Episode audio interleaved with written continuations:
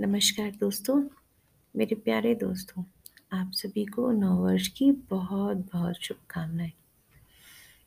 ये रिकॉर्डिंग कुछ देरी से कर रही हूँ, बीच में कुछ व्यस्तता के कारण नहीं कर पाई थी।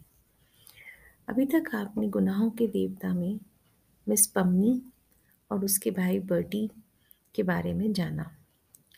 जब चंदर उनके घर जाता है डॉक्टर साहब की निबंध को टाइप करवाने के लिए। अब इस उपन्यास में आगे। सुधा का कॉलेज बड़ा एकांत और खूबसूरत जगह बना हुआ था। दोनों ओर ऊँची सी मेड़ और बीच में से कंकड़ की एक खूबसूरत घुमावदार सड़क। दाई ओर चने और गेहूँ के खेत, बेर और सहतूत की झाड़ और बाईं ओर ऊँचे ऊँचे टीले और ताड़ के लंबे लंबे पेड़। शहर से काफ़ी बाहर देहात का सा नज़ारा और इतना शांत वातावरण लगता था कि यहाँ कोई उथल पुथल कोई शोरगुल है ही नहीं।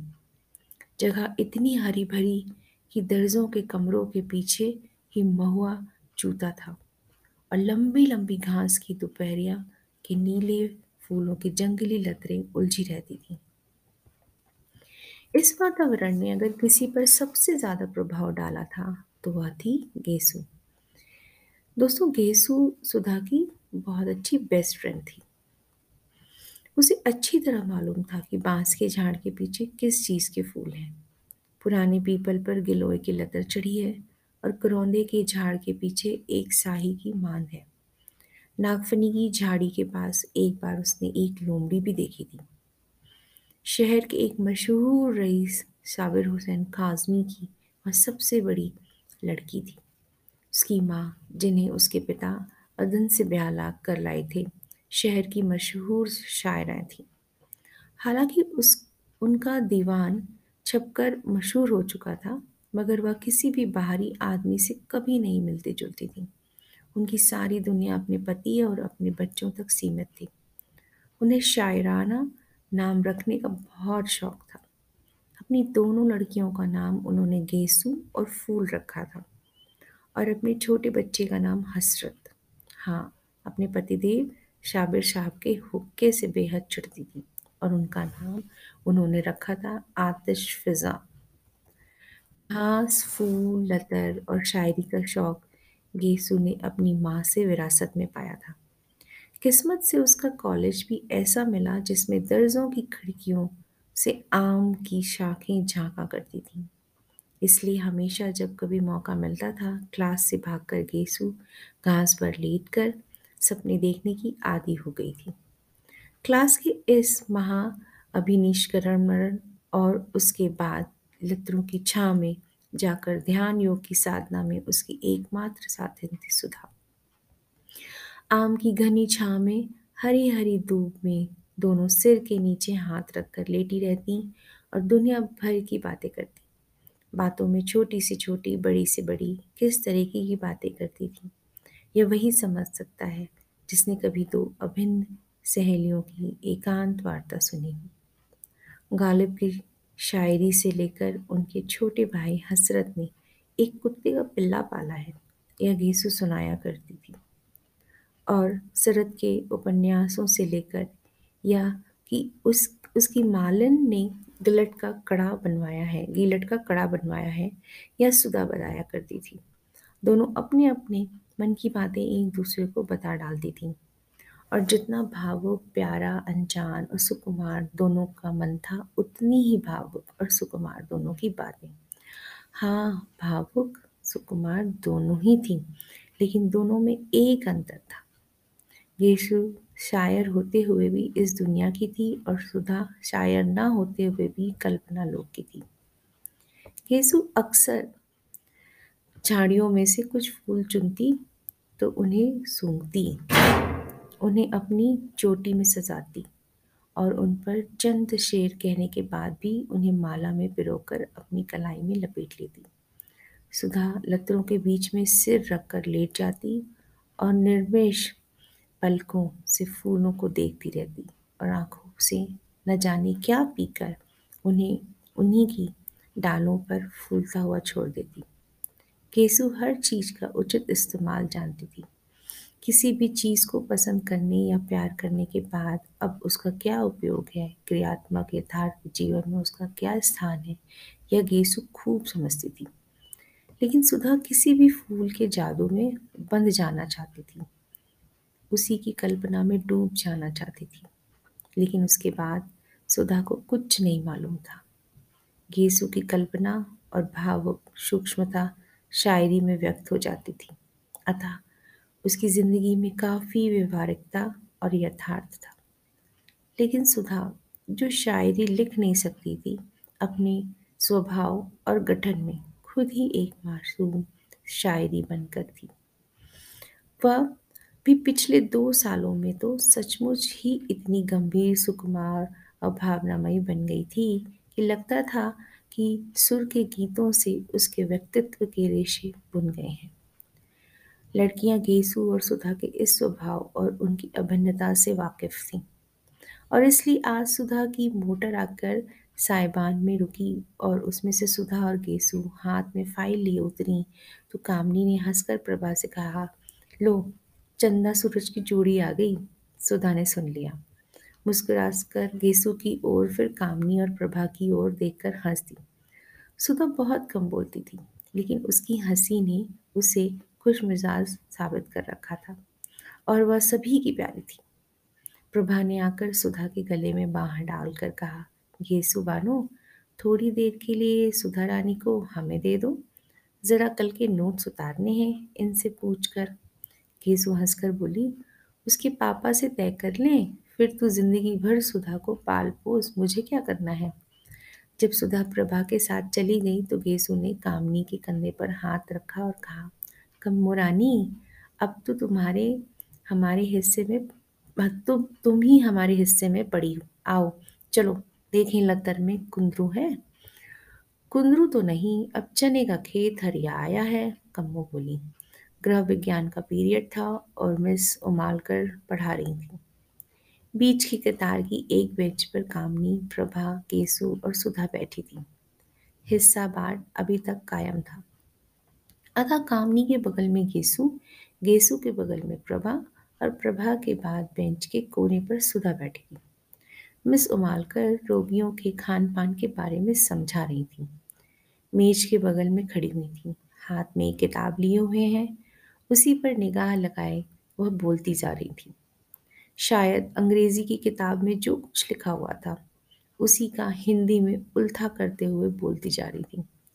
आलू एक नुकसानदेह तरकारी है, रोग की हालत में। वह खुश्क होता है, गर्म होता है और हजम मुश्किल से होता है। सासा गेसु ने एकदम बीच से पूछा, गुरुजी, गांधी जी आलू खाते हैं या नहीं? सभी हंस पड़े। मिस उमालकर ने बहुत गुस्से से गेसु की ओर देखा और डांट कर कहा why talk of Gandhi I want no political discussion in class Gandhi से क्या मतलब? मैं दर्जे में राजनीतिक संवाद बिल्कुल नहीं पसंद करती हूँ। इस पर तो सभी लड़कियों की दबी हुई हँसी फूट पड़ी। मिस उमालकर झल्ला गई और मेज पर किताब पटकते हुए बोली साइलेंस सभी चुप हो गए। उन्होंने फिर पढ़ाना शुरू किया। जिगर के रोगियों के लिए हरी तरकारियाँ बहुत फ़ायदेमंद होती हैं। लौकी, पालक और हर किस्म के हरे साग तंदुरुस्ती के लिए बहुत फ़ायदेमंद होते हैं। सासा, प्रभा ने कोहनी मारकर गेसू से कहा, ले फिर क्या? निकाल चने का हरा साग खा खा कर मोटे हो, मिस उमालकर के घंटे में। गेसू ने अपने कुर्ते की जेब से बहुत सा साग निकालकर कामनी और प्रभा को दिया। मिस उमालकर अब शक्कर के हानि लाभ बता रही थी। लंबे रोग के बाद रोगी को शक्कर कम देनी चाहिए। दूध या साबुदाने में ताड़ की मिश्री मिलाकर देते हैं। दूध तो ग्लूकोज के साथ बहुत स्वादिष्ट लगता है। इतने में जब तक सुधा के पास साग पहुँचा कि फ़ौरन मिस उमालकर ने देख लिया। वह समझ गई यह शरारत गेसू की होगी। मिस गेसू बीमारी की हालत में दूध काहे के साथ स्वादिष्ट लगता है? इतने में सुधा के मुँह से निकला, साग काहे के साथ खाएँ? और गेसू ने कहा, नमक के साथ। हम्म नमक के साथ, मिस उमालकर ने कहा। बीमारी में दूध नमक के साथ अच्छा लगता है? खड़ी हो, कहाँ था तुम्हारा ध्यान? गेसु सन्न। मिस उमालकर का चेहरा मारे गुस्से के लाल हो रहा क्या बात कह रही थी तुम और सुधा? येसुस फिर से सन अच्छा तुम लोग क्लास के बाहर जाओ और आज हम तुम्हारे गार्जियन को खत भेजेंगे। चलो, जाओ बाहर। सुधा ने कुछ मुस्कुराते हुए प्रभा की ओर देखा और प्रभा हंस दी येसु ने देखा कि मिस उमालकर का पारा और भी चढ़ने वाला है तो वह चुपचाप किताब उठाकर चल दी सुधा भी पीछे पीछे चल दी कामनी ने कहा खत वत भेजती रहना सुधा। और क्लास हटाकर हंस पड़ी। मिस उमालकर गुस्से से नीली पड़ गई। क्लास अब खत्म होगी और रजिस्टर उठाकर चल दी। गेसु अभी अंदर ही थी कि वह बाहर चली गई और उनके ज़रा दूर पहुँचते ही गेसु ने बड़ी अदा से कहा, बड़े बेआबरू होकर तेरे कूचे से हम निकले। और सारी क्लास फिर हँसी से गूंज उठी। लड़कियाँ चिड़ियों की तरह फुर्र हो गईं और थोड़ी ही देर में सुधा और गेसु बैडमिंटन फ़ील्ड के पास वाले छतनार पाकड़ के नीचे लेटी हुई थी। वह बड़ी खुशनुमा दोपहरी थी। खुशबू से लदे हल्के हल्के झोंके गेसू की ओढ़नी और गरारे की सिलवटों से आँख में चौली खेल रहे थे। आसमान में कुछ हल्के रुपहले बादल उड़ रहे थे और ज़मीन पर बादलों की सांवली छायाएँ दौड़ रही थीं। घास के लंबे चौड़े मैदान पर बादलों की छायाओं का खेल बड़ा मासूम लग रहा था। जितनी दूर तक छा रहती थी, उतनी दूर तक घास का रंग गहरा, काही हो जाता था। और जहाँ जहाँ बादलों की छनकर धूप बरसने लगती थी वहाँ वहाँ घास सुनहरे धानी रंग की हो जाती थी। दूर कहीं पर पानी बरसा था और बादल हल्के होकर खरगोश के मासूम, स्वच्छंद बच्चों की तरह दौड़ रहे थे। सुधा आँखों पर फ़ाइल की छा किए हुए बादलों की ओर एक टक देख रही थी। यीशु ने इसकी ओर करवट बदली और उसकी वेणी में लगे हुए रेशमी फीते की उंगली में उम, उमेटते हुए एक लंबी सी सांस भरकर कहा बादशाहों की मुअत्तर ख्वाबगाहों में कहा वह मज़ा जो भीगी भीगी घास पर सोने में है। मुतमईन बेफिक्री लोगों की हँसी में भी कहा लुत्फ तो एक दूसरे को देखकर रोने में है। सुधा ने बादलों से अपनी निगाह नहीं हटाई, बस एक करुण सपनीली मुस्कुराहट बिखेर कर रह गई। क्या देख रही है सुधा? येसु ने पूछा। बादलों को देख रही। सुधा ने बेहोश आवाज़ में जवाब दिया। येसु उठी और सुधा की छाती पर सिर रख कर बोली, कैफ, बरदोश, बादलों को न देख। बेखबर, तू न कुचल जाए कहीं। और सुधा के गाल में ज़ोर की चुटकी काट ली। हाय रे, सुधा ने चीख कर कहा और उठ बैठी। वाह वाह वाह वाह, कितना अच्छा शेर है। किसका है? पता नहीं किसका है येसु बोली। लेकिन बहुत अच्छा है सुधी। आसमां के बादलों के दामन में अपने ख्वाब टाँक लेना और उनके सहारे ज़िंदगी बसर करने का ख्याल है। तो बड़ा नाजुक, मगर रानी बड़ा खतरनाक भी है। आदमी बड़ी ठोकरें खाता है। इससे तो अच्छा है कि आदमी को नाजुक ख्याली से सबिका ही न पड़े। खाते पीते हँसते बोलते आदमी की ज़िंदगी कट जाए। सुधा ने अपना आंचल ठीक किया और लटों में से घास के तिनके निकालते हुए कहा गेसू अगर हम लोगों को भी शादी ब्याह के झंझट में ना फंसना पड़े और इसी तरह दिन कट जाए तो कितना मज़ा आए। हँसते, बोलते, पढ़ते, लिखते, घास में लेटकर, बादलों से प्यार करते हुए कितना अच्छा लगता है। लेकिन हम लड़कियों की ज़िंदगी भी क्या है? मैं तो सोचती हूँ गेसु कभी ब्याह ही ना करूँ। हमारे पापा का ध्यान कौन रखेगा? गेसु थोड़ी देर तक सुखा की आँखों में आँखें डालकर शरारत भरी निगाहों से देखती रही और मुस्कुराकर बोली, अरे, अब ऐसी भोली नहीं हो रानी तू। ये शबाब, ये उठान और ब्याह नहीं करेंगी, जोगन बनेंगी। अच्छा चल हट, बेशरम कहेंगी। खुद ब्याह करने की ठान चुकी है तो दुनिया भर को क्यों तोहमत लगाती है? मैं तो ठान ही चुकी हूँ, मेरा क्या? फ़िक्र तो तुम लोगों की है कि ब्याह नहीं होता तो लेट कर बादले, बादल देखती हैं, यीशु ने मचलते हुए कहा। अच्छा अच्छा यीशु की ओढ़नी खींचकर सिर के नीचे रखकर सुधा ने कहा। क्या हाल है तेरे अख्तर मियाँ का? मंगनी कब होगी तेरी? मंगनी क्या, किसी भी दिन हो जाए। बस फूफी जान के यहाँ आने भर की कसर है। वैसे अम्मी तो फूल की बात उनसे चला रही थी, पर उन्होंने मेरे लिए इरादा ज़ाहिर किया। बड़े अच्छे हैं, आते हैं तो घर भर में रोशनी छा जाती है।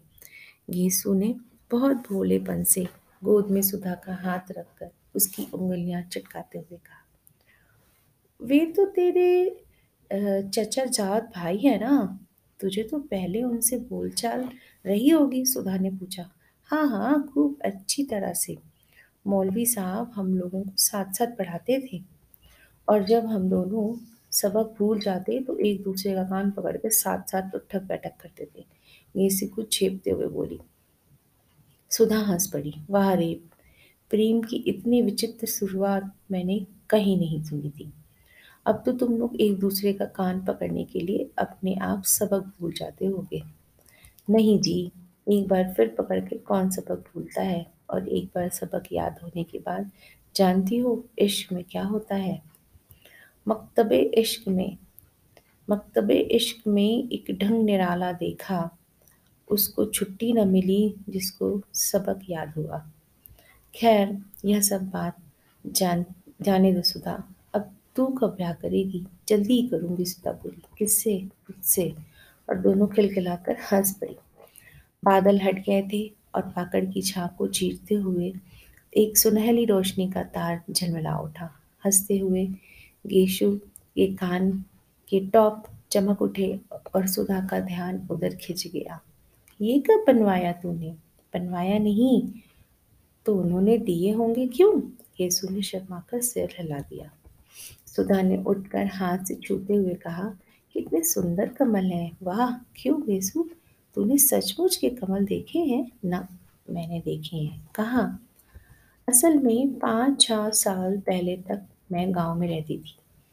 ऊंचाहार के पास एक गाँव में मेरी बुआ रहती है ना? बचपन से मैं उन्हीं के पास रहती थी। पढ़ाई की शुरुआत मैंने वहीं की और सातवीं तक वहीं पढ़ी। तो वहाँ मेरे स्कूल के पीछे के पोखरे में बहुत से कमल थे। रोज शाम को मैं भाग जाती थी और तालाब में घुसकर कमल तोड़ती और घर से बुआ एक लंबा सा सोटा लेकर गालियाँ देती हुई आती थी मुझे पकड़ने के लिए। जहाँ वह किनारे पर पहुँचती तो मैं कहती, अभी डूब जाएँगे बुआ, अभी डूबे तो बहुत तो रबड़ी मलाई की लालच देकर वह मिन्नत करती निकल आओ। तो मैं निकल आती थी। तुमने तो कभी देखा नहीं होगा हमारी बुआ को। ना, तूने कभी दिखाया ही नहीं। बस ऐसी ही प्यारी प्यारी बातों में दोनों हमेशा उलझी रहती थी।